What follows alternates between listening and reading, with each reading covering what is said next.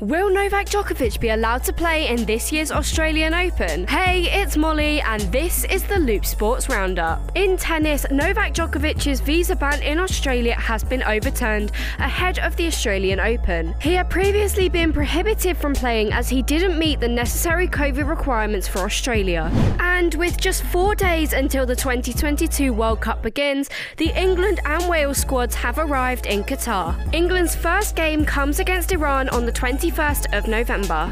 And finally, Tyson Fury has taken to social media to announce that he, quote, needs to fight Joshua before retiring. The two British heavyweights have been rumoured to be fighting for a while now, but Fury insists it will happen this time. That's all for the sports news today. Don't forget to follow us on all socials at Youth's Choice GA.